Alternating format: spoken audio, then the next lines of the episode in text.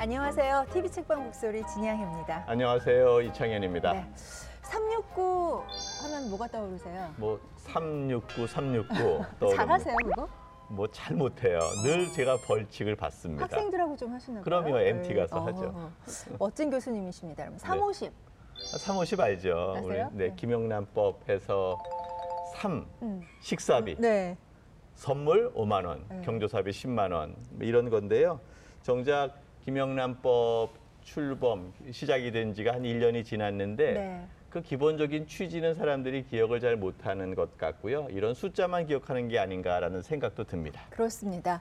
이 법을 직접 제안한 김영란 전 대법관은 지난 1년을 어떻게 돌아보고 있을까요? 음. 오늘 저희가 소개해 드릴 책에 담겨 있는 내용일 것 같습니다. 영상으로 먼저 오늘의 주인공 소개해 드리겠습니다.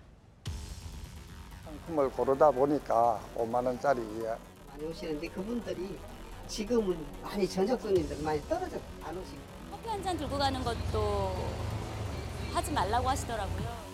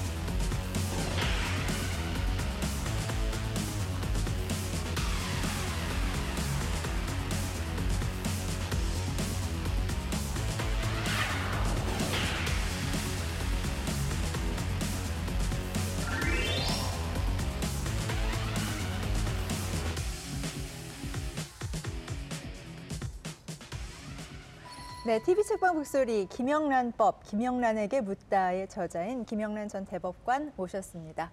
안녕하십니까? 예. 네, 안녕하세요. 안녕하십니까? 네. 환영합니다. 네. 뭐 사실은 김영란법이라는 네. 걸로 일반적으로 많은 국민들은 알고 있을 텐데 사실 청탁금지법이죠. 예, 정식 명칭은 더 깁니다만 네, 네, 약칭은 청탁금지법입니다. 네. 벌써 그래서 대한민국에서 어떻게 보면 가장 유명한 법조인이 되신 것 같다라는 생각이 드는데요. 네. 그동안 언론 TV 인터뷰에서 얼굴을 자주 뵙지는 못했던 것 같아요. 네. 네. 그래서 뭐 관련된 것들을 직접 말씀하시기가 좀 부담스러우셨던 부분도 있으셨던 건가요? 아니 이게 뭐 사람들이 무심코 하던 일들을 많이 고치는 그런 내용을 담고 있는 법이니까 제가 계속 나와서 뭐 이래라 저래라 하면 오히려 역효과가 날 것 같았어요. 그래서 좀 진득하게 지켜보는 시간이 필요하다 이렇게 음. 생각을 하고 극도로 사용했죠. 네. 네. 네. 제가 좀 그 이력과 그 현재 근황을 간단하게 정리해서 알려드리겠습니다. 2004년에 우리나라 최초의 여성 대법관에 오르셨습니다. 그리고 이명박 정부 시절에 국민권익위원장을 지내시면서 바로 이때 이제 속칭 김영란법 그리고 간단하게 말하자면 청탁금지법을 제안하신 거고요. 이제 시행한 지 1년이 지났습니다. 네, 요즘 어떻게 지내시는지 근황부터 여쭙겠습니다. 아, 요즘은 로스쿨에서요. 그냥 학생들에게 실무 법 지식을 가르치고 있습니다. 네. 네. 그래서 그런지 표정이 아주 편안해 보이십니다. 예, 좋으십니까? 편안합니다. 네. 예.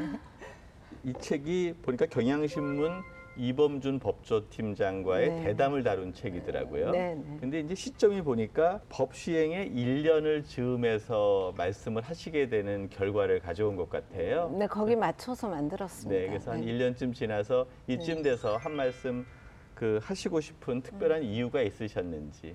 네, 일단은 굉장히 많은 언론의 요청을 받았는데 제가 1년 동안 전부 그냥 아이 지금은 내가 언론에 나설 때가 아니다 이렇게 해서 다 거절을 해왔거든요. 음, 그러니까 뭔가 제가 좀 정리해서 얘기를 하긴 해야 되겠다 이런 생각을 하게 되었고 그 시점으로 한 1년 정도가 적당할 것 같다.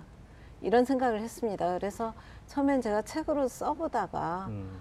너무 딱딱하고 이제 네. 어려워지는 것 같아서 아, 이렇게 하지 말고 좀 대담 형식으로 해보자 이렇게 된 음. 겁니다. 네. 그래서 전체적으로 봤을 때 지난 법 시행 후 1년간 네. 대한민국 사회 어떻게 좀 바뀐 것 같습니까?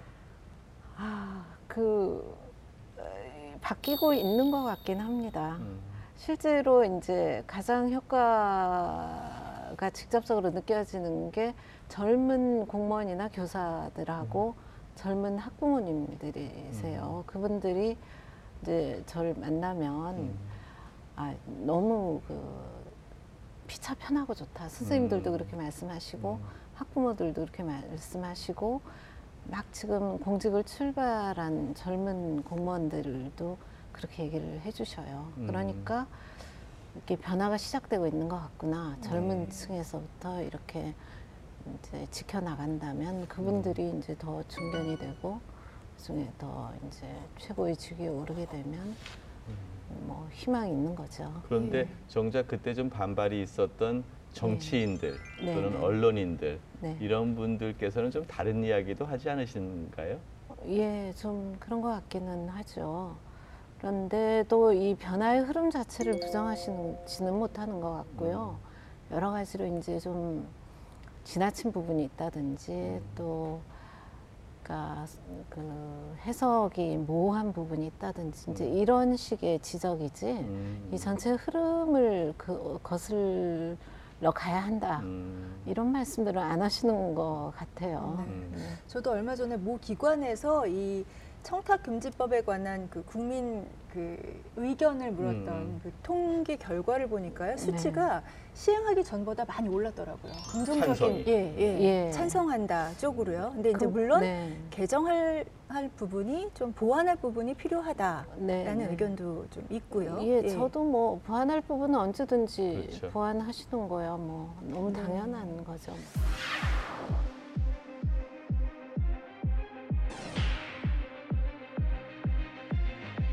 법무부가 고위공직자 범죄수사처 즉 공수처 신설을 위한 자체 방안을 이번 내놨습니다. 문재인 정부가 추진하는 일단 검찰 법무 개혁의 핵심 검찰 개혁의. 건-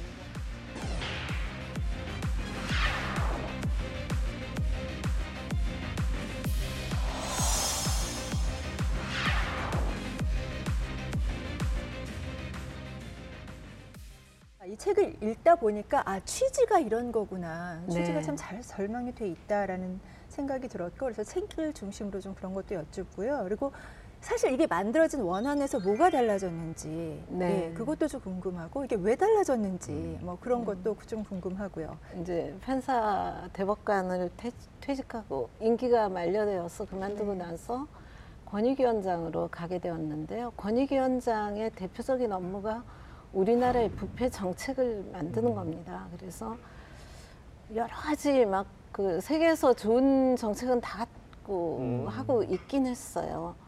그런데 별로 그다지 이렇게 눈에 띄는 전반적으로는 좋아지고 있지만 이런 획기적인 것이 이제 나오기가 어려운 그런 정도로 세계 세상에서 좋은 건 다 갖고 오고 또 다른 나라에 가서 우리나라 제도를 많이 전파도 하고 있는데도 불구하고 왜 국민들은 피부로 못 느끼냐 이제 이런 생각을 하게 된 거죠. 그래서 근원적으로는 무엇이 문제일까라는 생각을 하게 되었고 음.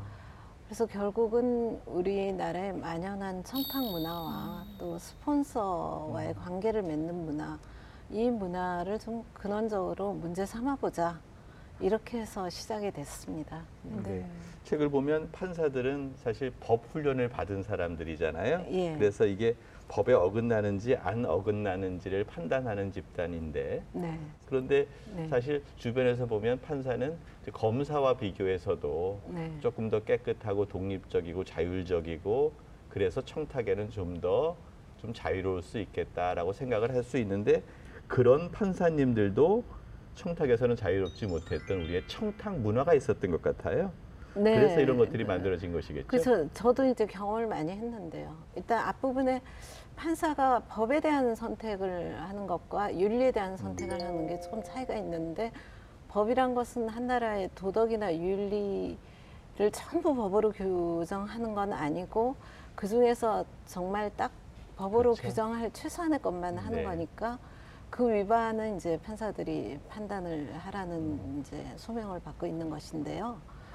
그런데 윤리라는 건 개인적으로 굉장히 그 문화적인 것과 개인적인 경험과 이 환경과 이런 데 많이 좌우가 되고 있어서 판사들 개개인마다 조금씩 다를 수도 있는데 그것에 대한 어떤 기준이 없기 때문에 어떤 판사들은 정말 가까운 사람의 청탁도 단호하게 거절을 하지만 어떤 판사들은 그 청탁하시는 분이 굉장히 어려운 사이이신 분이 청탁을 하면 단호하게 거절을 할 수가 없어요. 그러니까 이게 판사들조차 참 어려운 문제니까 일반 공무원들은 더 어렵죠. 음. 그래서 뭔가 명확하게 이것은 이러할 때 이런 방식으로 거절을 하십시오. 음. 라는 걸 명확하게 법에다 넣어주면 그 다음에는 거절하기가 쉬워지겠구나.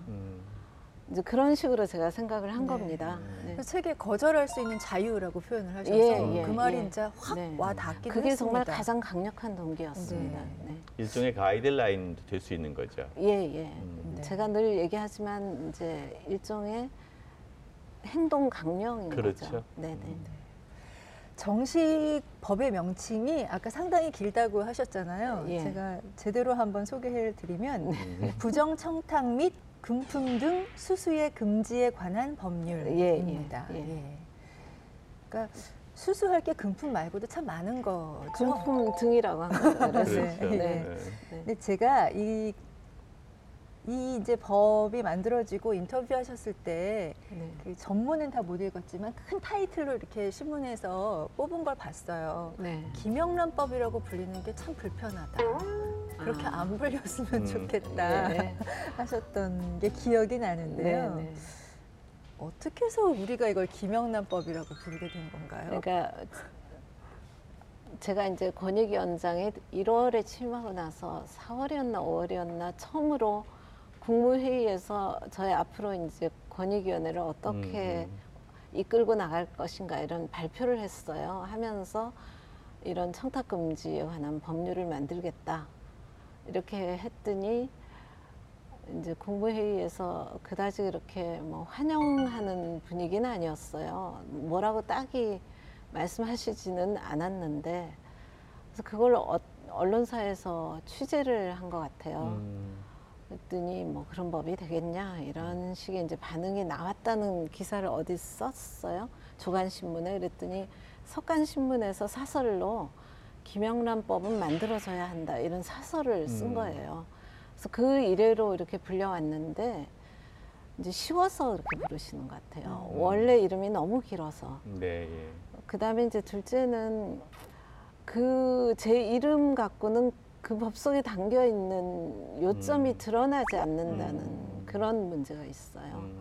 그래서 쉬워서 불리기는 하는데 법의 네. 요점은 드러나지 않는다는 그 이제 두 가지 특징이 있는 거죠. 네. 근데 저도 뭐 요새는 그냥 어, 김영란법으로 저 스스로도 부르고 있을 지경으로 저도 네. 익숙해졌습니다. 네. 사실 맨 처음 시작할 때 뭐 369 얘기하고 네. 350 네. 얘기했는데 네, 네. 일반 국민들에게는 김영란법 350 그렇습니다. 뭐 이렇게만 350 법. 예, 기억하고 있는데 네. 사실 그 본질이 청탁 금지에 있다라는 그렇습니다. 것들을 좀 네, 네. 강조하려면 네. 청탁 금지법이라는 말로 좀 부르는 것이 좋지 않겠나 생각도 하게 돼요. 예, 제가 예. 허명에 대한 어떤 욕구 같은 게 있나 음. 봐요. 저는 개인적으로 굉장히 영광스럽고 이게 역사에 길이 길이 남지 않겠어요? 굉장히 겁나죠. 네, 왜냐하면 부담스러운 게. 꼭 성공해야 이게 음. 되는 것이지. 제 이름이 붙어 있으니까 거기에 대한 걱정이 더 많이 네. 되는 거죠. 음. 네. 이름이 뒤에 숨어 있으면 음. 그냥 좀 더 편할 것도 같은데. 음. 예. 그러니까 영광과 함께 시대적 책임감 이런 예, 것들을 함께 책임감을 느낍니다. 거죠. 네. 네. 근데 이제 저희들이 보면 이 개념 규정이 제일 중요한 거잖아요. 네. 그래서 이제 청탁 금지법이면 무엇이 청탁이냐, 음. 네. 그리고 예. 또 어떤 것이 부정한 청탁이냐라는 네. 것들을 개념 규정하고 기준을 잡는 게 어려울 것 같은데요. 예, 사실 이제 제가 이 책에서도 지적을 하고 있는데 원래는 저는 모든 청탁을 다 금지할 수는 없나 이렇게 음. 출발을 한 거예요. 시작은. 음. 그런데 그렇게 하면 가뜩이나 민원인들이나 음. 그런 이제 어려운 처지에 놓이신 국민들이 고- 공무원을 상대하기가 그렇지 않아도 어려운데 음. 그렇게 되면 공무원들이 이거는 청탁이니까 무조건 안 돼요 이렇게 해버려서 이제 민원을 제기하는 것조차 음, 어렵게 될 수도 있다 음. 이런 이제 우려가 있어서 음.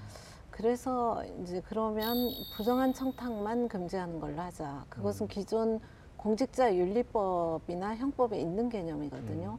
음. 공직자 윤리법에는 퇴직 공직자는 이제 지금 현직 공직자에게 부정한 청탁을 하면 형사처벌을 받는다는 규정이 이미 들어가 있거든요. 네. 그러니까 퇴직한 공직자에게가 부정한 청탁하는 건 금지되니까 일반 모든 일반인 모두 부정한 청탁하는 걸 금지해 보자. 음. 그래서 부정한 청탁이라 하면 이제 그 공무원 공직자 윤리법과 형법을 종합해서 직위를 남용하거나 법령을 위반해서 하여간 그 정당한 업무 처리를 저해하는 음. 그런 청탁을 말한다 이렇게 이제 해놨는데 음. 그게 형법에도 나오는 개념이거든요. 그런데 그것이 이제 국회에 가면서 무엇이 부정한 청탁인지 너무 어렵다. 음. 음. 그래서 그 판례가 많이 있고 또 쌓일 수 있는 문제다라고 저는 이제 주장을 했는데 그래도 좀 어렵다라고 해서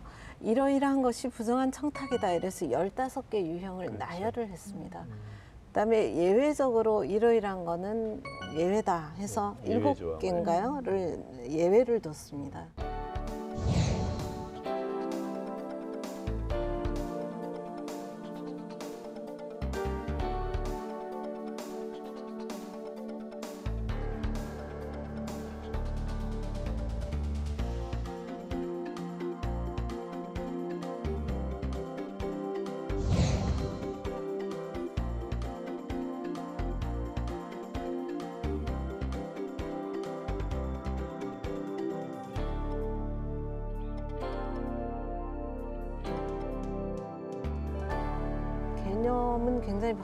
제한하는 데는 성공했을지 모르는데 네. 우리가 감각적으로 부정한 청탁 같은데 이게 이 법에서 규율하는 부정한 청탁인지를 음. 알려면 음. 조문을 들여다봐야만 되는 거죠. 음. 조문만 들여다봐도 알기 어렵게 그래서 오히려 더 좀 복잡하고 어렵게 네. 만들어 놨다. 음. 네. 그게 사실 제가 약간 유감으로 생각하는 네. 부분이고요. 네. 정리가 필요한 부분이라고 생각을 음. 합니다. 예. 네. 근데 국회의원은 적용 대상이 아니라고 알고 있는데요. 그게 이제 예외 사례를 네. 나열하면서 국회의원이나 이 시민단체가 공익의 목적으로 민원을 전달하는 행위는 부정청탁이 아니다. 요 조문이 공익을 하나. 목적으로. 네, 예, 음. 공익을 목적으로 민원을 전달하는 행위. 음.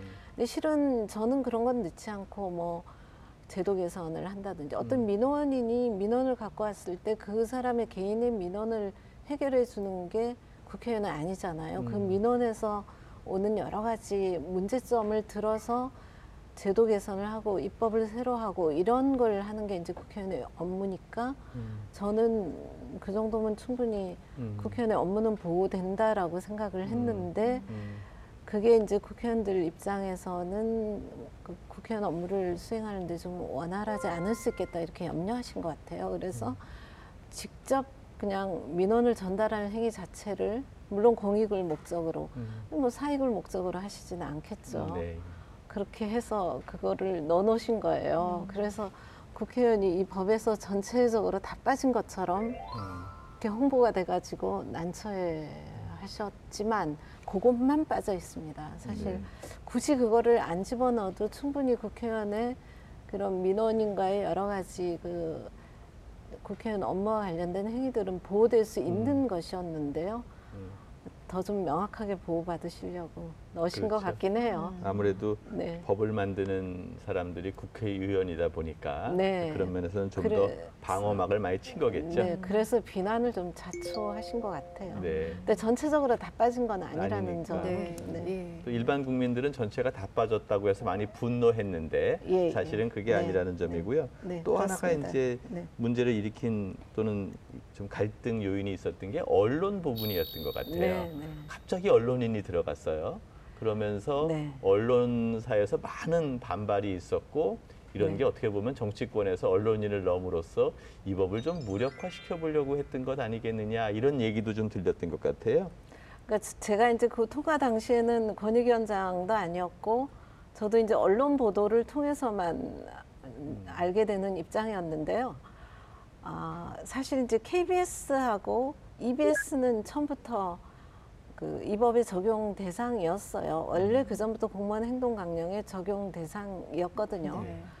그러니까 KBS하고 EBS는 별 말이 없는데 국회의원들이 심의 과정에서 그러면 MBC는 어떻게 되냐? 음. 그러면 뭐 그런 SBS는 어떻게 되냐? 뭐 이런 식의 같은 방송사고 같은 일을 하는데 왜 KBS는 적용이 되고 MBC는 적용이 안 되냐? 이렇게 문제가 되기 시작했어요. 그래서 그럼 언론사를 다 집어넣자 이렇게 되신 거래요. 근데 언론사를 다 집어넣으면 이 법이 법사위를 통과하지 못할 것이다라는 음모론적인 시각도 있었다고 해요. 네. 근데 저는 뭐 그건 알 수 없고 그럴 리는 없을 것이다라고 생각을 하고요.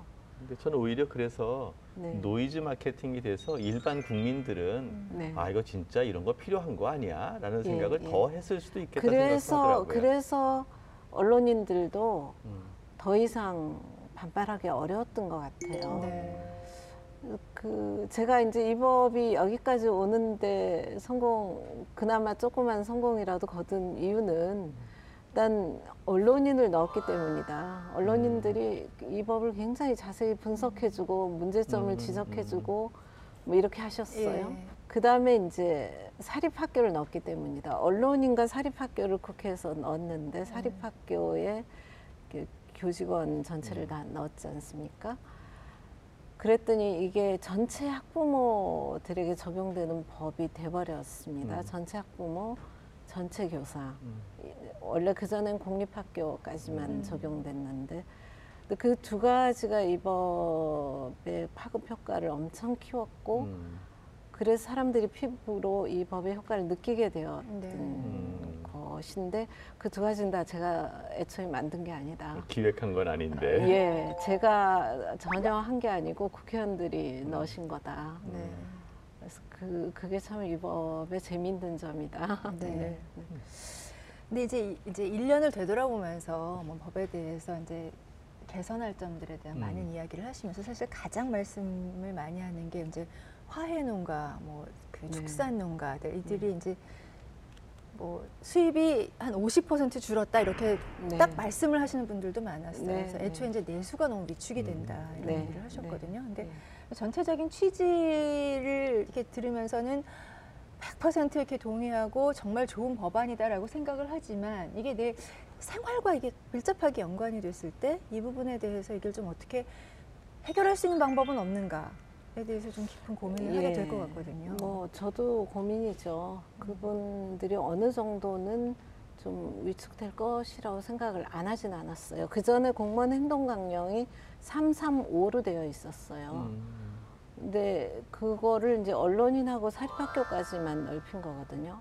그래서 그때도 이제 그 공무원 행동 강령을 좀 엄격하게 시행하겠다라고 했더니 좀 일부 화해 농가나 이런 분들이 항의 방문도 하시고 하셨었어요. 음. 그래서 제가 뭐 전혀 예상하지 않았던 것은 아닌데 이, 이 법의 원래의 취지는 사무십 이런 게 없고요. 무조건 다 선물도 하지 말고 음, 음. 식사도 더치페이로 다 하고 음. 경조사도 하지 말라는 게 원칙입니다. 그 대신 그 범죄에 들지 않는 사람들끼리는 좀 많이 팔아주고 음. 많이 음. 어, 선물도 하시고 하시라는 건데 전체가 다 위축이 돼 버렸어요. 음. 그런 공직자가 아닌 사람들끼리 밥을 먹으면서도 아그 요새 그 청탁금지법이 있지? 이러면서 더치페이를 한다든지 이러면서 전체 사회 문화에 이 영향을 미치다 보니까 소비 효, 위축 효과가 더 커진 것 같아요. 제가 생각한 것보다. 그래서 지금이라도 그런 정책 지원을 좀 많이 해서 이, 이 법에 따라 좀 위축이 되는 업종은 빨리 전환을 한다든지 또 그 부분을 정책적으로 좀 도와드리는 무슨 조치를 해주셨으면 좋겠다. 네. 그런 생각을 하고 있습니다. 사실은 소수지만 피해가 좀 가시화되는 데에서는 정부의 지원도 필요한 것 같고요. 예, 그런 것 같습니다. 다만 이게 그 뭐 한우 농가와 뭐 그 화훼 농가의 피해 이런 것들 때문에 청탁금지법의 본질이 훼손되어서도 또 안 된다라는 네, 그런 네. 두 가지가 다 함께 있는 것 네, 같다라는 저도 생각이 그렇게 생각을 합니다. 네, 그런데 네. 어떻게 보니까 책에도 나오지만 3, 50이 적다고 생각하면 적지만 평소에 5만 원 부주하듯이 하시던 네, 분들이 네. 뭐 10만 원 이상 아닌데 5만 원 해? 해서 심적인 부담을 느끼는 사람도 있다는 거예요. 네. 많이 저도 많이 들었는데요. 근데 사실은 전부 하지 말라는 법이거든요. 원래는 예. 그래서 뭐 너무 숫자에 너무 거기 뭐 딱 몇만 원이다라고 지정하는 것보다는 당초에 말씀하신 것처럼 청탁 금지의 본질적 가치 네, 이것을 네. 좀더 네. 집중해야 되는 것 아닌가 생각을 갖게 되네요. 예, 예. 근데 저희가 이제 듣고 싶은 게요. 그 원안하고 현행법의 가장 큰 차이점이 이해 충돌 조항이 모두 빠졌다라는 점이라고. 그렇죠. 예. 아까처럼 언론기관하고 사립학교 들어간 것이 이제 굉장히 큰 거였고 네. 이해 충돌 방지 조항이 몽땅 빠진 빠진 거. 것도 네. 이제 굉장히 큰 거죠. 네. 이유가 뭐라고 생각하세요? 아, 그게 이제 이 원래는 공무원 행동령에 한줄 들어 있던 거예요. 음. 이해 충돌 방지 업무를 하지 못한다고 한 줄 들어 있던 거를 이제 여러 조문으로 자세하게 만든 건데 예를 들면 이런 겁니다. 제가 이제 판사 출신이다 보니 법정에서 제가 재판을 하는데 저희 그 애가 뭐 애가 변호사도 아니지만 만약에 어떤 판사가 재판을 하는데 자기 아들이 변호사로 법정에 들어온다 그러면 그 사건을 안 하는 게 너무 그렇죠. 당연한 음. 거잖아요. 그러니까 소송법에는 그럴 경우에 안 할 수 있는 그런 이제 조치가 다 되어 있고 오랫동안 지켜오고 있습니다. 그 제척 사유다 이렇게 예, 얘기하는 거죠. 제척 사유, 기피 사유, 음. 회피 사유. 네. 원칙적으로 제척을 당하고 음. 안 그래도 당사자가 기피를 할 수 있고, 있고, 아니면 본인 스스로 회피를 할수수 있는 그런 제도가 있거든요. 근데 행정부에는 그런 게 없는 거예요. 음. 그래서 근데 제가 사회복지 담당 공무원인데 저의 그 할아버지가 저의 할머니가 제가 담당할 업무를 받으러 왔다. 수혜자인가 아닌가가 문제가 되는 사건이다. 음. 그러면 제가 업무를 처리하면 안 된다는 안 거죠. 네. 그러면 이제 제가 안 하면 그 이 업무에 한해서 그, 그 개인적 개별적인 업무에 한해서만 다른 분에게 할 수 있는 절차적인 규정을 둔 음. 건데 좀 오해가 있으신 게 그렇다면 그 국무총리의 자녀들은 한국에서 살 수가 없냐? 국무총리는 국정 전반을 관할하니까 음, 음, 또는 뭐 도지사의 자녀들은 음. 그 도에서 살 수가 없냐? 이런 식의 반발이 있었던 음. 거예요. 그러니까 그게 아니고 그 특정한 업무에 관해서만 그러면, 못하는 음. 것이다. 네. 판사라고 해서 자기 자녀들을 변호사를 못하게 하면 안 되잖아요. 네. 검사를 못하게 하면 안 되잖아요. 그런 것이다. 라고 설명을 해도 너무 복잡하다. 음. 좀 침소봉대해서 좀 회피하려고 했던 게 아닌가 생각이 그러니까 드네요. 좀 익숙하지가 않은 개념이라 음. 그런 것 같아요. 음. 근데 외국의 경우에는 그런 게 다 조금 자리 잡아 있는 개념인데 우리는 음. 아직 생소하다. 그 이건 좀 더 연구해서 네. 입법하자. 그러면서 그 부분을 제외하고 입법이 된 겁니다. 네. 사실은 어떻게 보면 신뢰 회복을 위해서 가장 필요한 그렇죠. 부분이라는 생각을 한- 하는데요. 예, 예. 참 안타깝습니다. 사실 국정농단 이런 것들을 다 보면은 그런 사안들을 제대로 파악하지 않고 제척, 회피, 기피를 안 해서 생긴 문제들이 많지 않습니까? 예, 예를 들어 뭐 어떤 기관에 어떤 사람을 그렇죠. 취업시킬 때그 공개 채용으로 들어 자기 친인척이 들어오는 건 괜찮지만 음, 공개 채용이 아니고 특별 채용을 한다. 그럴 때 자기 친인척만 골라서 채용을 한다. 이러면 안 될 거 아니에요. 그래서 이제 그런 것들, 그런 것들을 규정했는데 여러 가지 이유가 있는 것 같은데 일단 법이 복잡하고 생소하다는 것과 이 사립학교와 언론사를 다 넣으면서 조금 더 검토가 더 필요했었던 것도 아닐까 이런 생각도 해보고요. 자, 다시 한번 짚어보고 싶어요. 김영란법 사실은 이제 청탁금지법 좀 긴 이름입니다만 청탁금지법이 사실 뭐 지구상에서 맥락 없이 하늘에서 떨어진 건 아니라고 봅니다. 네, 그렇습니다. 그게 이제 대한민국의 시대 정신과 네. 분위기를 반영하고 있는데 네, 네.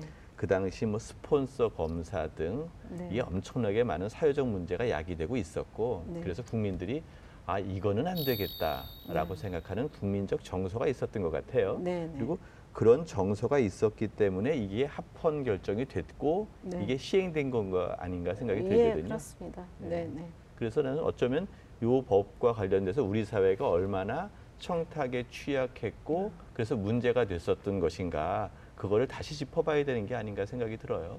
네, 사실 그 저희 그 그러니까 고- 농촌 공동체 문화였잖아요. 그렇죠. 그러니까 그 공동체 의식이 강하고 공동체에서는 정말 어려운 일을 서로 서로 품앗이로 음, 다 돌봐주고 하던 문화였잖아요. 그렇죠. 그러니까 그런 의식이 우리한테 남아 있는 겁니다. 굉장히 좋은 거죠. 그러, 그게 이제 정의 문화라는 네, 거죠. 맞습니다. 그런데 우리가 산업 화가 막 급격하게 진행이 됐는데 그 우리들의 그 정의 문화는 그대로 있고 음, 도시로 와서 다 이제 그 농촌 공동체에서의 이 네트워크는 다 끊어졌고 이런 상태였어요. 그러니까 이제 뭐 학연, 혈연, 지연으로 해서 관계를 이제 새로 만드는 음, 음. 가운데 그 관계를 어떤 면에선 태어나면서 관계가 만들어졌는데 음, 산업화가 되면서 돈으로 관계를 사는 문화로 바뀐 거죠. 근데 음. 우리는 그게 정의 문화다라고 음, 여전히 생각하고 있었던 거죠. 그래서 그런 걸 언젠가는 좀 음. 음, 그 고리를 끊어야 되는 부분이 음. 있었기 때문에 제가 이 법을 제안해 냈고 그거를 다 지지해 주신 것 같습니다. 음. 네. 네. 어, 청탁금지법이 통과된 배경에 이제 세월호 참사가 자리하고 있다는 내용이 책에 네, 실려져 네, 있는데요. 네. 직접 좀 어, 어떻게 된 건지 이 배경을 좀 소개해 그러니까 주세요. 사실 저는 법을 제안을 했지만 그 사람들이 아무도 모르는 법을 어느 날 딱 통과시켜서 시- 시행하면 그건 참 문제거든요. 그러니까 이 법이 5년 있다가 시행될지 10년 있다 시행될지 모르지만 5년, 10년 동안 계속 사람들의 뇌리에서 사라지지 않게 하는 게 음. 중요하다.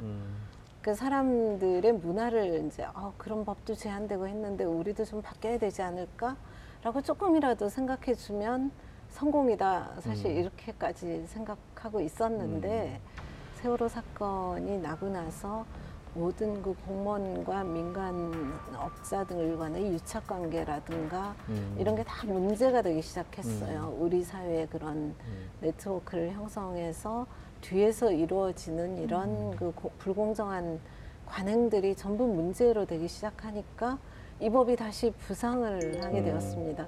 거의 죽어가는 법을 네. 세월호 사건이 사겼다고나 음. 할까요? 그래서 그 지금이라도 이 법을 통과시키자. 그렇게 해서 서둘러서 통과된 것으로 알고요. 그러니까 서둘러서 통과되면서 이해관계 충돌 방지 부분은 너무 복잡하니까 음. 그이 부분은 떼고 들어가자. 그렇게 된 것으로 저는 알고 있습니다. 음, 네. 사실 세월호 언급을 하셔서 이 법이라는 게 그냥 시대적인 산물이고 사회의 변화와 끝없이 조응하고 있구나라는 생각도 네, 또 가져요. 그래야만 하는 거고요. 네. 네, 예. 그래서 이제 우리 사회에 이제는 청탁 금지법이 필요한 시점이 됐다. 네, 이렇게 네, 네. 보시는 것 같은데요. 네. 저는 박근혜 최순실 게이트에 대해서 한번 생각해 보고 싶어요. 네. 만약에 이 법이 몇 년 전에 통과돼서 우리 사회에 청탁 문화를 어느 정도 규율할 수 있었다면 박근혜 최순실 게이트가 어느 정도는 조금 음. 그렇게 여지가 적지 않았을까라는 기대도 해봐요. 그게 워낙 그 예외적인 음, 맞습니다만. 사실 너무 예외적인 사건이라서 딱 그렇게 제가 이 책에서도 뭐 여러 가지 각도로 음. 그 사, 이제 그 게이트를 분석은 했습니다. 그런데 그 예외적인 사건을 뭐라고 말하기는 참 어렵지만 정말 그 많은 공무원들 중에 적어도 몇 분들은 이것은 안 됩니다라고 말하는 분들이 더, 더 많이 나올 음. 수는 있지 않았을까. 네. 또 이제 나중에 뭐 입증하기 어려운 여러 부문의 처벌도 조금 더 수월하지 않았을까. 그 중에 일부 뭐 꼭 그 형법이 걸리지 않는 부분도 처벌은 좀 더 할 수 있지 않았을까. 음, 이렇게 네. 두 가지 면으로 볼 수 있을 것 예. 같습니다. 그러니까 뭐 이게 뇌물죄냐 아니냐 아니면 그게 뭐 이렇게 적용을 시키는 것이 청탁금지법에 있었다면 훨씬 더 조금 수월할 수월하게. 그 대신 이제 양형은 굉장히 낮지만요. 음. 네. 근데 이제 그게 더 중요하진 않고 no라고 말하는 공무원들이 조금 더 많지 않았을까. 음, 예, 예. no라고, no라고 말해, 말해야만 근거. 하게 되어 있으니까요. 네, 네. 안 하면 처벌받게, 자기도 음. 처벌받게 돼 음. 있으니까. 청탁금지법 관점에서 보면 기업도 마찬가지인 것 같아요. 예. 네. 정경유착에 관해서도 네, 보면 네, 이제 네. 지금 이제 삼성전자 그렇습니다. 부회장인 그렇죠. 이재용 씨의 경우에는 강요에 의한 피해자다라고 주장을 계속 하고. 있는데요. 예, 예. 잠깐 이제 언급을 했지만 음. 거절할 수 있는 자유, 네, 네. 정확하게 이 법이 예, 예. 보장해 주는 거잖아요. 그러니까 그 이 책의 이제 후반부에 그것도 언급을 하고 있는데 거절할 수 있는 자유를 기업에도 보장을 해준다면 더 거절하기가 쉬웠을 거고 거절할 수 있는 자유를 어, 보장을 음. 안 해주는 문화이다 보니 이정 회장이 그렇게 변명을 어, 음. 나는 거절할 수 없어서 할 수 없이 했을 뿐이지 절대로 어, 내가 자발적으로 한건 음. 아니다라고 말할 수 있는 여지를 남겨주게 된다는 거죠. 음. 그러니까 거절할 수 있는 자유를 준다는 거는 꼭 공직사회뿐이 아니라 음, 음. 어, 그렇죠. 모든 우리 사회 네. 전반적으로 굉장히 필요한 것이다. 음. 그런 얘기를 이제 뒷부분에서 제가 하고 있습니다. 네. 음. 아, 여쭤볼 게 참 많습니다. 네. 묵직묵직해서요. 저도 한번 여쭤보고 싶은 네. 게 하나 있는데요. 네, 이게 자꾸만 개인들 뭐 3, 50해서 네, 네. 어떤 사립학교 교사들 카네이션 받는 거 문제되고 예, 예. 사실 네. 이런데 정작 고위층들은 네, 뭐 골프 치고 뇌물 예, 예. 받고 네. 이러면서도 직무 관련성 없다고 다 풀려나고 이러니까 국민들 법 감정이 네. 이게 김영란법이 서민 불편하게 하는 거고 정작 잡아야 될 것은 못 잡는 거 아니냐 이런 생각도 갖게 되는 것 같아요. 네. 그래서 최근에 이제 공직 공수처 이야기도 네, 나오는 네, 건데 예, 예. 어떻게 생각하세요? 그러니까 그런 비판을 하시는 분들도 많이 있었어요. 그런데 사실 우리나라의 형법이나 특정 범죄 가중처벌법 이런 게 굉장히 엄격하게 돼 있어요. 그러니까 고위층이 어느 정도 이상의 뇌물을 받으면 정말 엄하게 처벌을 받을 수가 음. 있어요. 음, 그러니까 어, 뇌물인지 아닌지 모호한 영역에서 처벌을 하기 위해서 이제 이 음. 법이 들어왔고요. 음.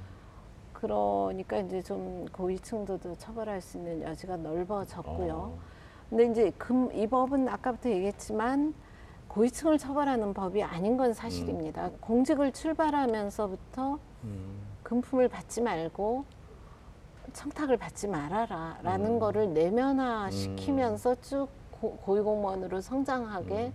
만드는 법인 거죠. 음, 그렇지 않고 하위직 공무원일 때는 음. 아무런 뭐 규제도 없이 개인의 자율적인 윤리적 판단에 맡겨뒀다가 음. 갑자기 고위공무원이 됐을 때부터 이 법을 적용한다면 그 성과를 거두기 어려울 거라는 네. 생각을 했습니다. 음. 그러니까 이 법이 성과가 나는 데는 5년, 10년 정도 쭉 더 지켜 봐야만 음. 음, 판단할 수 있는 그런 점이 있습니다. 네. 네.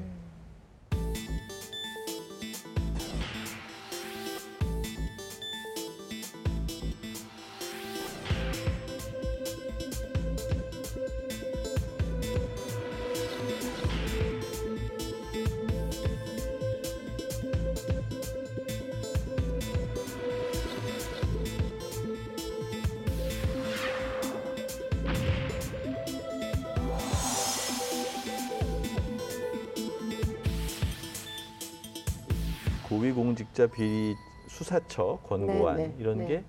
게맨 처음에는 뭐 호랑이 잡을 듯이 네. 검사 수도 많고 뭐 그렇게 해서 정말 막강한 힘을 갖겠다라고 생각했다가 최근 들어서 이 호랑이가 고양이 된 거 아니냐 뭐 이런 예. 생각도 갖고 있는 네. 것 같아요. 예. 뭐 어떻게 평가하시는지?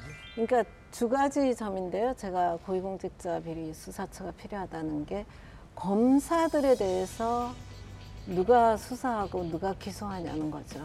음. 지금은 검사들에 대해서는 검사들이 하게 돼 있거든요. 음, 음. 경찰이 막 하고 있는데 검찰에서 그 사건 우리가 할 테니 갖고 하면 갖다 줘야 됩니다. 음. 경찰이 독자적인 그렇죠. 수사 지휘를 받아야 하고 독자적인 수사권이 없으니까요.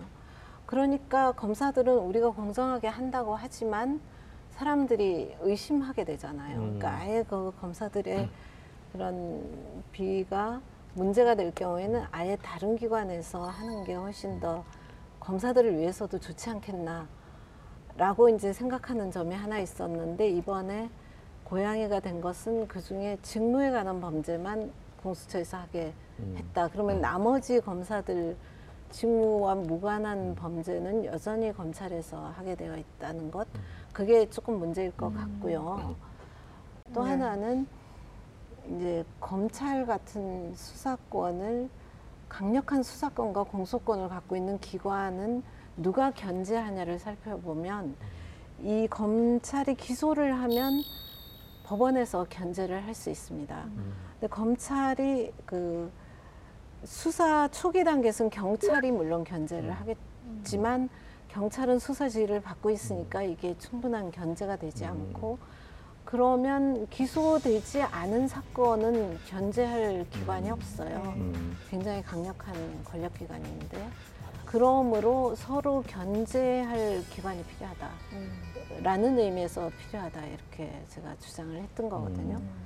그래서 그 충분한 견제가 될 수 있을 정도의 그런 기관을 갖춰야 하는데 그것이 되었는가? 음. 그래서 견제와 균형이라는 아주 중요한 그 이, 이념에 맞는가라는 관점에서 검토를 해봐야 한다 음. 그런 생각을 하죠. 이제 얼마 전에 그 국정농단 그 사건과 관련해서 이제 처음으로 재판정에서 박근혜 전 대통령의 정치 보복이라는 네. 말씀을 하셨어요. 그리고 이제 재판부를 믿을 수 없다. 변호인단 전원 이제 네, 네, 사퇴를 네, 했고요. 네. 근데 이 모습을 보시면서 이제 그 전문가 입장으로서는 어떤 느낌이 있으신지 좀 개인적인 소견을 여쭙고 싶습니다. 예. 어쨌든 최고 위직에 계셨던 분이니까 우리나라의 법 질서를 존중하는 전제에서 재판을 받으시는 모습을 보여주면 참 좋았었겠다는 생각을 우선 하게 되고요. 그 다음에 이제 미- 일본이나 미국 같은 우리가 가까이 접할 수 있는 나라들을 보면 무죄를 다툴 경우에는 구속기간에 제한이 없습니다. 그러니까 뭐 그 굉장히 중범죄 같은데 한 몇 년 있다가 유죄 판결이 확정되었다는 신문 보도를 간혹 보잖아요. 음. 구속된 상태에서 대법원까지 재판을 받습니다. 음. 근데 저희는 이제 그것보다 더욱더 인권 보호를 하기 위해서 구속기간 제한을 1심은 6개월, 뭐 각 신금마다 6개월 수사기도 구속기간 제한을 받게 이렇게 해놨거든요. 네. 그러니까 그 제도 때문에 음. 충분한 유무죄 마음껏 재판을 못 하게 되는 그런 이제 일이 생기기도 합니다. 제가 참 진행 중인 재판에 대해서 뭐라 말하기는 어렵지만 처음부터 법 과 법에 따른 제, 그 결과를 받겠다라고 하고 인정할 것과 인정하지 못하는 부분을 명확하게 구분해서 이렇게 대응을 하셨더라면 음. 지금보다 좀 더 나은 음. 모습이지 않았을까 음. 재판부와 음. 피고인의 모습들이